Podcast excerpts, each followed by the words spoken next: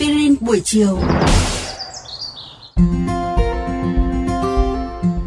Chào mừng các bạn thính giả đang trở lại với chương trình Aspirin buổi chiều vào lúc 15 giờ 55 phút hàng ngày. Các bạn thính giả thân mến, phần trước thì chúng ta đã nói đến khả năng sinh tồn vượt trội của tổ tiên mình, nói đến làm cách nào mà họ tồn tại được trong thế giới vẫn còn hoang dã đó. Vậy thế còn chúng ta, loài người hiện đại ngày nay yếu ớt cả về thể chất lẫn giác quan, đó là vì sao?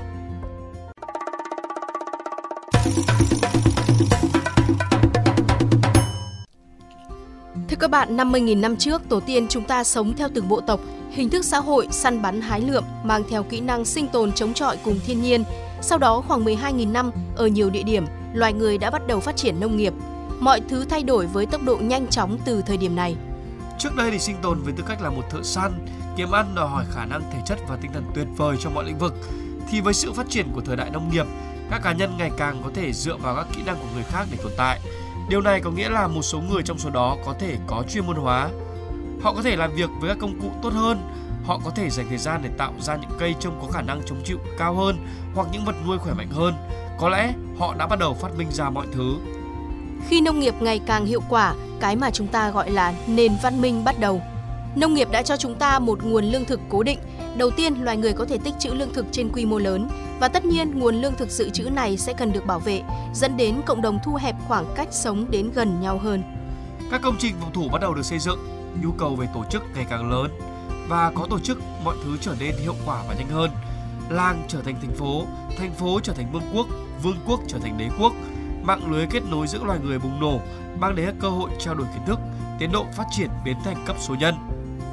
Khoảng 500 năm trước, cuộc cách mạng khoa học bắt đầu, toán học, vật lý học, thiên văn học, sinh học, hóa học đã biến đổi mọi thứ chúng ta nghĩ rằng chúng ta đã biết. Cuộc cách mạng công nghiệp diễn ra ngay sau khi chúng ta đặt nền móng cho thế giới hiện đại. Khi hiệu quả phát triển tổng thể chúng ta tăng theo cấp số nhân, càng nhiều người hơn có thể dành ra cả đời để đóng góp vào sự tiến bộ của nhân loại. Các cuộc cách mạng liên tục được xảy ra. Rồi thì máy tính được phát minh, sự phát triển của nó đã trở thành một phương tiện mà chúng ta sử dụng hàng ngày và sự trỗi dậy của mạng internet đã định hình thế giới của chúng ta. Thật khó để biết tất cả những điều đó đã xảy ra nhanh như thế nào. Đã khoảng 125.000 năm kể từ khi loài người hiện đại đầu tiên xuất hiện, khoảng 7.500 thế hệ kể từ khi loài người hiện đại về mặt sinh lý học nhìn thấy ánh sáng ban ngày. 500 thế hệ trước, chúng ta bắt đầu nền văn minh. 20 thế hệ trước, chúng ta học cách làm khoa học. Và Internet thì chỉ mới có sẵn hầu hết cho mọi người một thế hệ trước. Ngày nay, chúng ta đang sống trong thời đại thịnh vượng nhất mà loài người từng trải qua. Chúng ta đã biến đổi hành tinh này từ thành phần khí quyển cho đến những thay đổi quy mô lớn về cảnh quan và cả về các loài động vật đang tồn tại khác.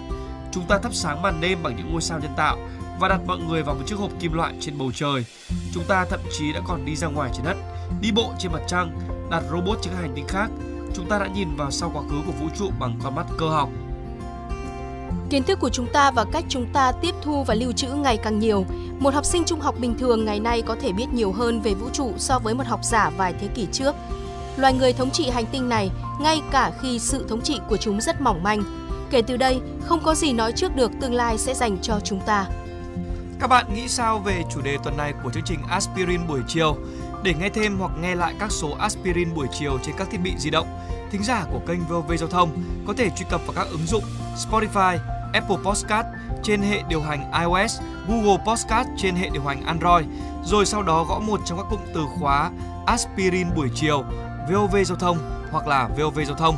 Xin hãy gửi thư góp ý hay là câu hỏi về hòm thư aspirin buổi chiều a.gmail.com hoặc qua fanpage aspirin buổi chiều của chương trình.